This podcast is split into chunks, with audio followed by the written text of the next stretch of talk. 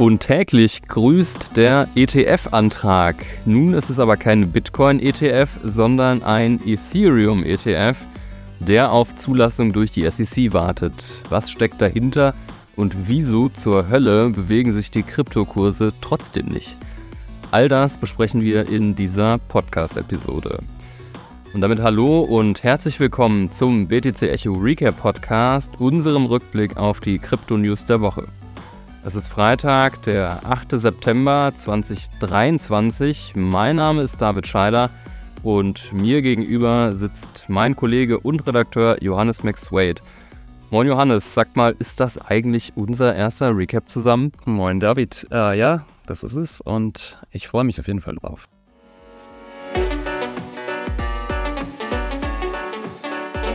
Achtung, dieser Podcast stellt keine Anlageberatung dar. Alle Aussagen dienen lediglich der Information und spiegeln die persönlichen Meinungen unserer Redakteurinnen und Redakteure wider. Der Redaktionsschluss für diesen Podcast ist Donnerstag, der 7. September um, was haben wir jetzt? 11.55 Uhr, genau.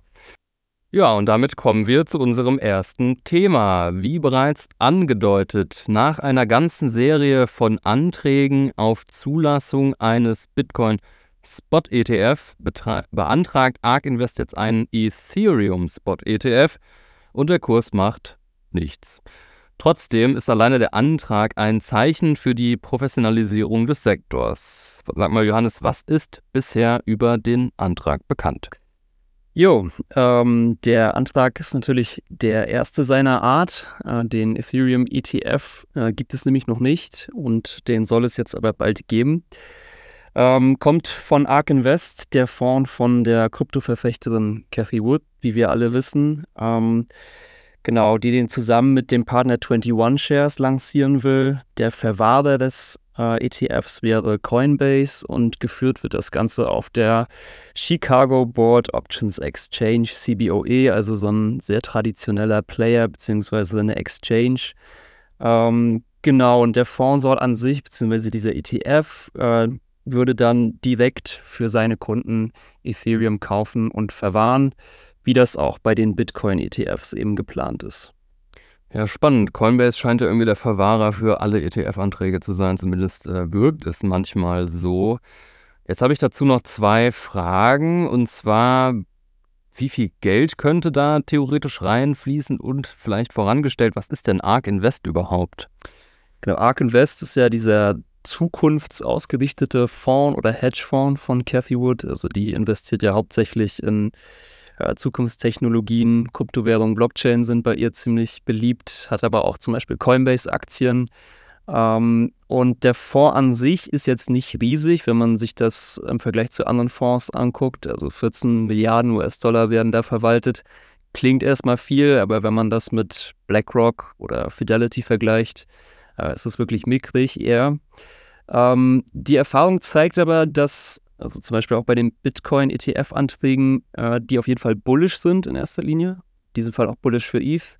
Äh, ARK ist bekannt dafür, in solchen Angelegenheiten auch ein bisschen vorzupreschen, halt der Erste in der, in der Schlange zu sein, so wie jetzt auch bei dem Bitcoin-ETF. Also ich glaube, wenn da der Antrag stattgegeben wird, dann sollte das zuerst bei ARK passieren. Und es bedeutet halt auch, dass möglicherweise neue oder größere Institutionen wie zum Beispiel BlackRock oder Fidelity jetzt in den Space stoßen könnten. Also ARK könnte da den Weg so ein bisschen ebnen. Und ja, wie schon gesagt, BlackRock und Fidelity, die haben eben keine Milliarden, sondern die haben äh, Billionen im Portfolio. Bei BlackRock sind es, glaube ich, so zehn, bei Fidelity etwa die Hälfte. Und wenn das Geld in den Sektor fließt, also direkt Ethereum kauft, dann ist das schon eine Hausnummer. Ähm, und ohne jetzt eine riesige Debatte anfangen zu wollen, Ethereum ist ja auch als Asset eben für solche Institutionen besonders interessant, weil man damit halt eine Rendite verdient in Form dieser Staking Rewards, die es ja seit letztem Jahr für Ethereum gibt. Und ähm, genau, wenn man sich jetzt das vorstellt, dass diese ETFs dann auch noch Erträge ausschütten oder zum Beispiel thesaurierend im Depot gehalten werden, dann kann ich mir vorstellen, dass die Instis sich da schon so ein bisschen ähm, die Mäule lecken und äh, Lust haben auf den Ethereum ETF. Ähm, aber auch Kleinanleger könnten sich das zum Beispiel im Portfolio halten, die jetzt zum Beispiel nichts unbedingt mit DeFi, Blockchain und so weiter anfangen können, aber halt an diesem Kurswachstum von Ethereum profitiert wollen. Ähm, ja, für mich also eine spannende Sache und ich glaube auch, dass das Interesse da definitiv größer werden sollte. Ja, spannend, dass du diese Wertpapiereigenschaften von Ethereum ansprichst. Also gerade der Umstand, dass man mit Ethereum ja Staking Rewards verdienen kann. Im SEC-Sprech würde man da wahrscheinlich sogar von naja, so einer Art Zinsertrag sprechen können. Und das war ja eigentlich immer so ein bisschen fast der Nachteil an Ethereum, weil das dann so eine Art Wertpapier war, zumindest aus Sicht der SEC-Beamten. Da frage ich mich so ein bisschen, da ist doch die Ablehnung schon ziemlich offensichtlich von Seiten der SEC, oder? Auf den ersten Blick ja. Wir haben es ja alle in den letzten Monaten mitbekommen. Ähm, die SEC hat ihren Kryptokurs auf jeden Fall äh, strenger gestaltet, vor allem nach dem FTX-Kollaps und vor allem eben diese Wertpapiereigenschaften bei Kryptowährungen sind denen ein kleines Dorn im Auge oder ein Dorn im Auge.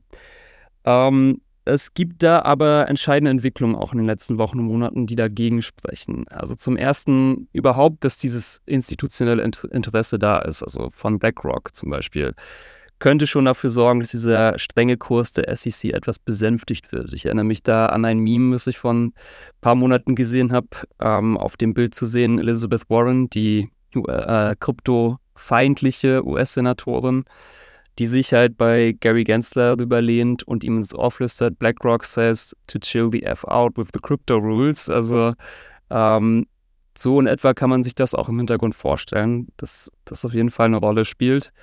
Zum Zweiten, ich glaube, das war vor zwei, drei Wochen, gab es einen Bericht von Bloomberg, ähm, der tatsächlich gesagt hat, dass die SEC angeblich nun bereit sei, ähm, so wie bei Bitcoin auch Futures-ETFs für Ethereum zu erlauben. Ähm, auch ein bisschen aus dem Nichts, muss man dazu sagen. Wobei das auch, denke ich, aus den letzten Entwicklungen ähm, oder in der Regulierung so ein bisschen stammt. Ähm, das zeigt eigentlich nur, dass die SEC sich jetzt mehr mit diesem Asset in dieser Hinsicht auseinandersetzt. Und natürlich denke ich auch wieder die Ellbogen von BlackRock ähm, ein wenig in den Rippen spüren wird. Äh, am wichtigsten finde ich aber noch, das ist äh, die dritte Sache oder die dritte Entwicklung der vergangenen Wochen, der Fall Grayscale gegen die SEC. Und ähm, das ist für mich auch die vermutlich entscheidendste Rolle. Grayscale hat nämlich vor Gericht erfolgreich argumentiert, dass es im Prinzip keinen oder einen sehr geringen Unterschied zwischen dem Futures ETF und dem Spot ETF gäbe. Und wie wir bereits wissen, gibt es ja schon den Bitcoin Futures ETF. Wir sehen, dass die Ethereum Futures ETFs vermutlich schon im Oktober folgen könnten.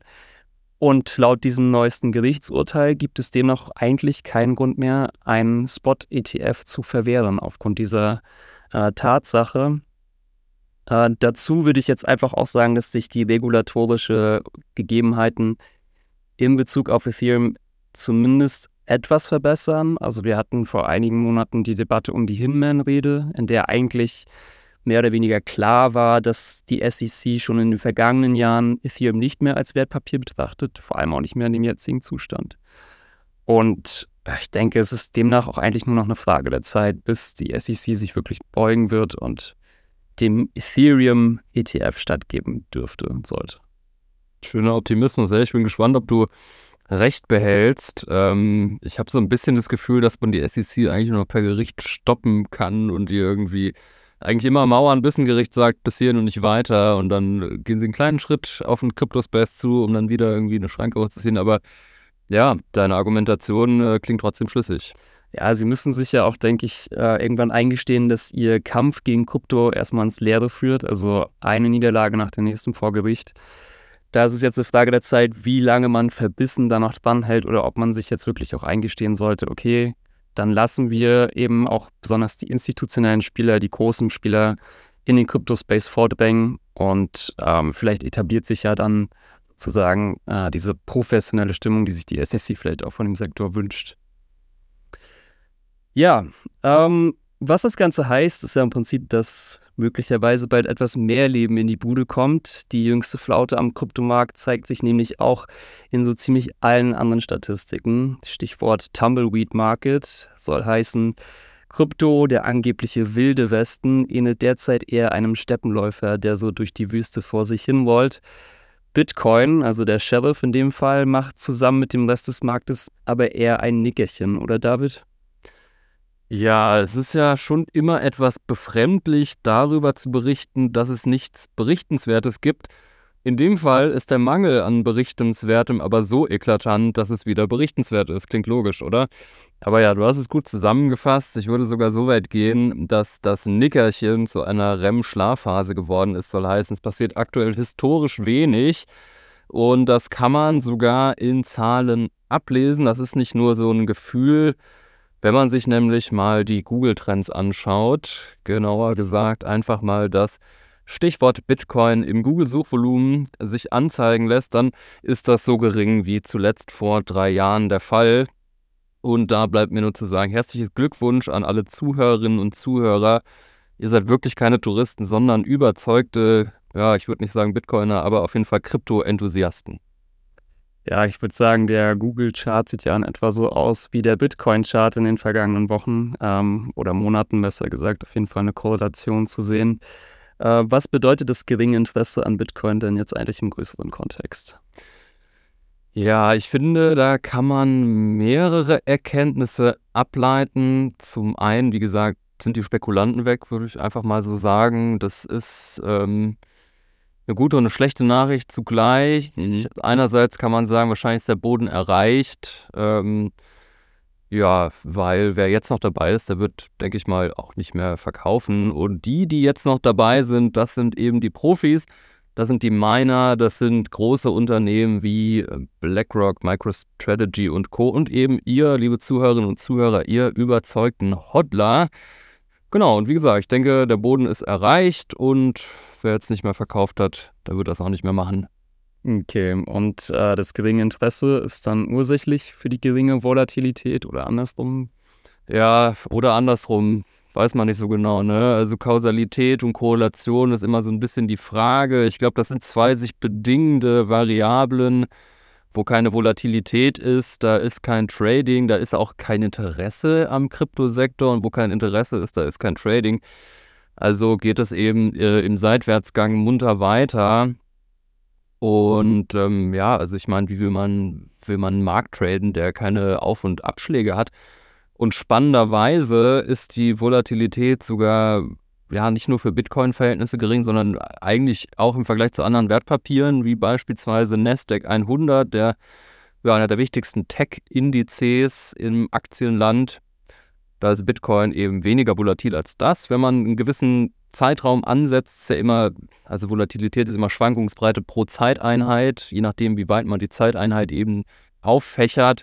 Irgendwann wird es dann schon noch volatiler. Ich meine, wir hatten ja auch bei dem, ähm, bei der News um Grayscale, bei dem, sagen wir mal, Teilerfolg vor Gericht gegen die SEC, hatten wir dann diese, diese eine Woche, wo es dann nach oben ging und dann ging es aber eigentlich auch gleich wieder dahin, wo es vorher war und da sind wir jetzt ähm, in der REM-Schlafphase, ja. Ja, ich meine, äh, die geringe Volatilität, geringer noch als beim Nasdaq, spricht ja eigentlich dann für den Sektor, beziehungsweise gegen das Argument, dass Krypto zu volatil sei, um darin zu investieren. Aber ohne Spekulanten, ähm, keine Spekulation, keine Bewegung am Markt. Ähm, was die Zuhörerinnen und Zuhörer vor allem interessieren dürfte daher ist, wann der Seitwärtstrend endlich gebrochen wird und vor allem in welche Richtung. Welches Szenario hältst du für wahrscheinlich? Ja, ist eine gute Frage. Wie gesagt, ich glaube, nach unten äh, ist eigentlich nicht mehr viel Raum, ehrlich gesagt. Also ich kann es mir kaum vorstellen. Wir haben jetzt auch viele ja, negative News um Binance und Coinbase gehabt, die von der SEC angeklagt wurden und auch da ist der Kurs irgendwie nicht mehr signifikant nach unten gefallen. Deswegen bin ich da schon vorsichtig optimistisch und es fühlt sich so ein bisschen an, als ähm, bräuchte es eben dieses eine große Medienereignis, damit es wieder nach oben geht. Was ich aber schon erstaunlich finde, ist, dass selbst so Nachrichten um ja, Bitcoin ETF und auch Ethereum ETF, worüber wir heute gesprochen haben, nicht den entscheidenden Impuls geben, weil wenn man sich mal überlegt, was das eigentlich bedeutet, wie viel mehr Kapital in die Märkte fließen könnte.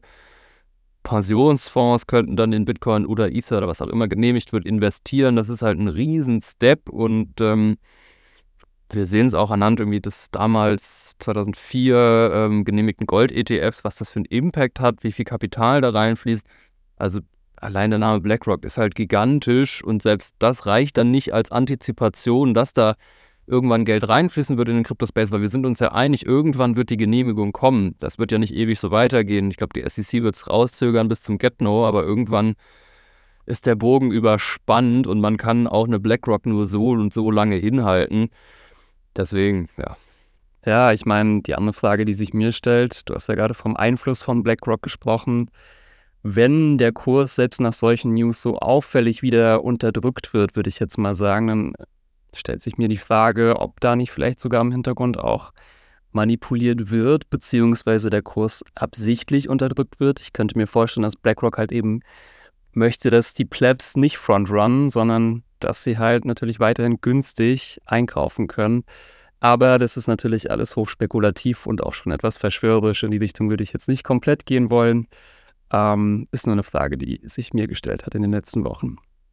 Ja, auf jeden Fall. Und ich meine, wenn man sich auch anguckt, wie, wir hatten es erwähnt, äh, die Profis, sage ich mal in Anführungsstrichen, die dabei sind, die Miner, wenn man sich die Hashrate anguckt, die geht halt eigentlich nur nach oben. Es gibt zwar immer kleine Ausschläge nach unten, das ist alles irgendwie auch im Sinne von normaler Volatilität, aber wenn ich mir den wie neuesten Geschäftsbericht oder Quartalszahlen. Ich habe heute welche von Hive gelesen, die meinen pro Monat irgendwie über 300 Bitcoins und äh, stocken ihre Hashrate auf, so gut es geht. So viele ASICs wie lieferbar sind, kaufen die alle. Also das ist bullischer kann man eigentlich gar nicht sein und die sind also näher dran kann man auch nicht sein. Und da kann man auch seine Schlüsse ziehen. Ja, kommen wir zu unserem dritten Thema, das nicht so leicht eine Überleitung finden kann wie das davor. Rigge, äh, für das du eine wunderbare Überleitung gefunden hast, lieber Johannes. Wir wollen über Visa und Solana sprechen. Zwei Unternehmen, die ja, aus, beide aus dem Finanzsektor kommen. Visa aus dem traditionellen, Solana klar aus dem Crypto-Space. Und traditionelle Zahlungsdienstleister wie eben Visa setzen ja bereits seit längerem auf Krypto, wie zum Beispiel PayPal. Das hatten wir letzte Woche, glaube ich, besprochen. Und wie erwähnt, nun öffnet sich auch Visa weiter für den Cryptospace. Und wie genau, das erklärt uns Johannes. Jo, ähm, Visa hat sich ein Ziel für die Zukunft gesetzt, die Modernisierung des grenzüberschreitenden Geldverkehrs. Ähm, die Blockchain ist offenbar die Technologie der Wahl dabei und genauer gesagt die Solana-Blockchain, wie jetzt neueste Nachrichten zeigen. Die ist ja bekannt als die schnellste Blockchain der Welt und ähm, Visa hat jetzt nicht nur auf Solana gesetzt, muss man auch dazu sagen. Also das, da läuft schon so ein Pilotprojekt seit 2021, damals mit der Ethereum-Blockchain. Jetzt ist quasi Solana noch hinzugekommen. Ähm, was es aber auf jeden Fall zeigt, ist, dass Visa an den Krypto-Ambitionen festhält und hier direkt vor unseren Augen, mitten im Bärenmarkt muss man auch sagen, ein besonders bedeutsamer Krypto-Use-Case entsteht, also halt der weltweite Zahlungsverkehr eben mit Stablecoins, ähm, besonders interessant für Remittance Payments, also Menschen, die im Ausland arbeiten und nach Hause Geld schicken, wenn sie das heute über, ich weiß gar nicht, wen sie da benutzen, MoneyGram oder so weiter ähm, machen, dann zahlen sie hohe Gebühren, verlieren halt einen Großteil des Geldes. Ja, und hier ergibt sich auf jeden Fall ein großer Anwendungsfall. Ähm, dazu noch ein paar Statements vom Solana-Gründer Anatoli Jakowenko. Äh, Blockchain ermöglicht genauso günstig Geld um die Welt zu senden, wie Daten um die Welt zu senden. Das finde ich auch sehr spannend, wenn man überlegt, wie einfach das ist, heute eine E-Mail zu verschicken und dass man dafür ja auch nichts mehr zahlt. Ähnlich soll es auch bald mit dem Geld sein. Und äh, Anatoli möchte auch, dass Solana so günstig ist, dass Visa im Vergleich zu ihrer eigenen Technologie Geld spart und so schnell, dass die Nutzererfahrung dabei spürbar verbessert wird. Und hier sehen wir dann auch schon, warum gerade Visa, äh, beziehungsweise warum gerade Solana ähm, für Visa interessant wird. Das klingt ja wie ein Match made in heaven. Große Ambition, würde ich sagen. Winkt jetzt die Massenadoption? Ja, könnte man sagen. Visa verarbeitet 260 Milliarden Transaktionen jährlich, so in etwa. Ähm, wenn wir uns anschauen, Ethereum vielleicht ein paar hundert Millionen im Jahr und Solana ist, glaube ich, in seinem gesamten Bestehen jetzt gerade erst so auf diese 100 Milliarden Zahl gekommen. Ähm, also es gibt einen großen Unterschied zwischen diesen in Anführungsstrichen Zahlungslösungen. Äh, aber ja, Visa könnte einen Großteil seines weltweiten Zahlungsverkehrs auf die Blockchain migrieren, wenn eben sich diese Vorteile ergeben, die Anatoli da angesprochen hat. Also es wirklich deutlich günstiger wird, also ökonomischer für Visa auch und natürlich die Nutzererfahrung dadurch verbessert wird. Das heißt, mehr Nutzer an Bord kommen können. Ähm, ich meine, es gibt immer noch Milliarden von Menschen, die kein Bankkonto haben, die sich die letztendlich aber auch Zahlungen leisten wollen und eben nicht über MoneyGram und so weiter. Für die wäre dann natürlich erstmal der vertraute Anbieter Visa eine gute Lösung, aber dann eben über die Blockchain-Technologie. Und äh, Visa kann natürlich selbst dadurch auch Kosten auslagern. Äh, in Frage kommt eine Chain wie Solana einfach, weil sie sehr schnell und günstig ist. Also Transaktionen kosten hier den Bruchteil eines Cents und ähm, ja, schon bald sollen bis zu eine Million Transaktionen pro Sekunde äh, laufen können. Stichwort hier ist der Begriff Fire Dancer, der äh, Solana-Liebhabern etwas sagen sollte. Ja, mir sagt er nichts. Genau, Fire Dancer ist im Prinzip ein Upgrade, was vermutlich in diesem Jahr stattfinden soll und eben diese eine Million Transaktionen pro Sekunde bringen soll. Und dann wäre Solana wirklich auch die schnellste Blockchain der Welt, beziehungsweise ich glaube sogar mit das schnellste Zahlungsmittel oder der schnellste digitale Zahlungsverkehr der Welt. Mhm. Visa schafft, glaube ich, derzeit zwischen 5 und äh, 20.000 Transaktionen die Sekunde. Das heißt, Visa hätte wirklich auch einen krassen Anreiz, dann die Transaktionen auf die Blockchain zu verlagern. Mhm. Ich nehme mal an, der Solana-Kurs hat sich verdoppelt nach der Nachricht. Ja, absolut. Ähm, nee, der Solana-Kurs reagierte mit einem Sturz von 3%. Das zeugt ja auch so ein bisschen davon, wo wir gerade stehen im Markt, wenn selbst so solche Nachrichten ähm, den Kurs nicht wirklich nachhaltig beflügeln können. Aber ja, Spaß beiseite, wenn der Kurs ähm, oder wenn nicht der Kurs, dann sollten auf jeden Fall solche Neuigkeiten für die Adaption Solanas wirklich ein großes Thema darstellen. Das Projekt zieht ja nach dem FTX-Kollaps Inhalts immer weiter aus der Schlinge und äh, punktet ja mit solchen technologischen Fortschritten immer mehr und mehr. Ich erinnere mich da jetzt an eine Integration mit Shopify, diese Anbieter für, äh, was machen die genau? Das ist E-Commerce-Riese. Genau, und ähm, mit denen kann man jetzt halt auch per USDC und Solana dann bezahlen. Echt? Krass. Ja. Und ein anderes sehr spannendes Projekt, was auch auf Solana baut, ist äh, eben Helium, die also dezentrale Kommunikationsnetzwerke aufbauen. Ach, sind das diese Helium-Mining-Dinger, die die Leute immer in ihren Wohnzimmern stehen hatten? Genau, und äh, die sind jetzt migriert. Die hatten ja vorher ihre eigene Blockchain, mhm. stehen jetzt quasi auf der Solana-Blockchain und haben zusammen mit der Deutschen Telekom auch ein 5G-Netzwerk, ein dezentrales aufbauen wollen. Und bieten jetzt mittlerweile ein endlos Datenvolumen-Handytarif für 5 Dollar im Monat an derzeit noch in den USA. Schade, sonst wäre ich von Aldi Talk jetzt gewechselt. Das äh, habe ich mir auch gedacht. Ich hatte mich tatsächlich auch in die Whitelist eingetragen, aber ist alles erstmal nur in den USA verfügbar, bald vielleicht auch in Europa. Ich hoffe es auf jeden Fall. Ja, und solche Fortschritte zeugen dann einfach davon, dass äh, weiterhin viel auf Solana gebaut wird und das mit der Blockchain vermutlich in Zukunft zu rechnen ist. Ja, mit diesen Worten wollen wir euch entlassen. Lieber Johannes, vielen Dank, dass du heute dabei warst. Unterm Strich sind die Nachrichten ja eigentlich positiv, würde ich mal sagen. Außerhalb des Crypto-Space bekommt sie aber nur keiner mit, leider. Und damit sich das ändert, könnt auch ihr, liebe Zuhörerinnen und Zuhörer, euren Teil beitragen, indem ihr diesen Podcast an eure Freundinnen und Freunde weiterempfiehlt. Wir hoffen, dass euch diese Folge gefallen hat. Falls ja, lasst uns doch gerne eine gute Bewertung in eurer Podcast-App da.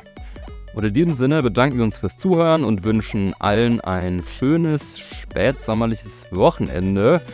Und neue Folgen gibt es wie immer freitags überall da, wo es Podcasts gibt. Wir sagen Tschö und bis zum nächsten Mal.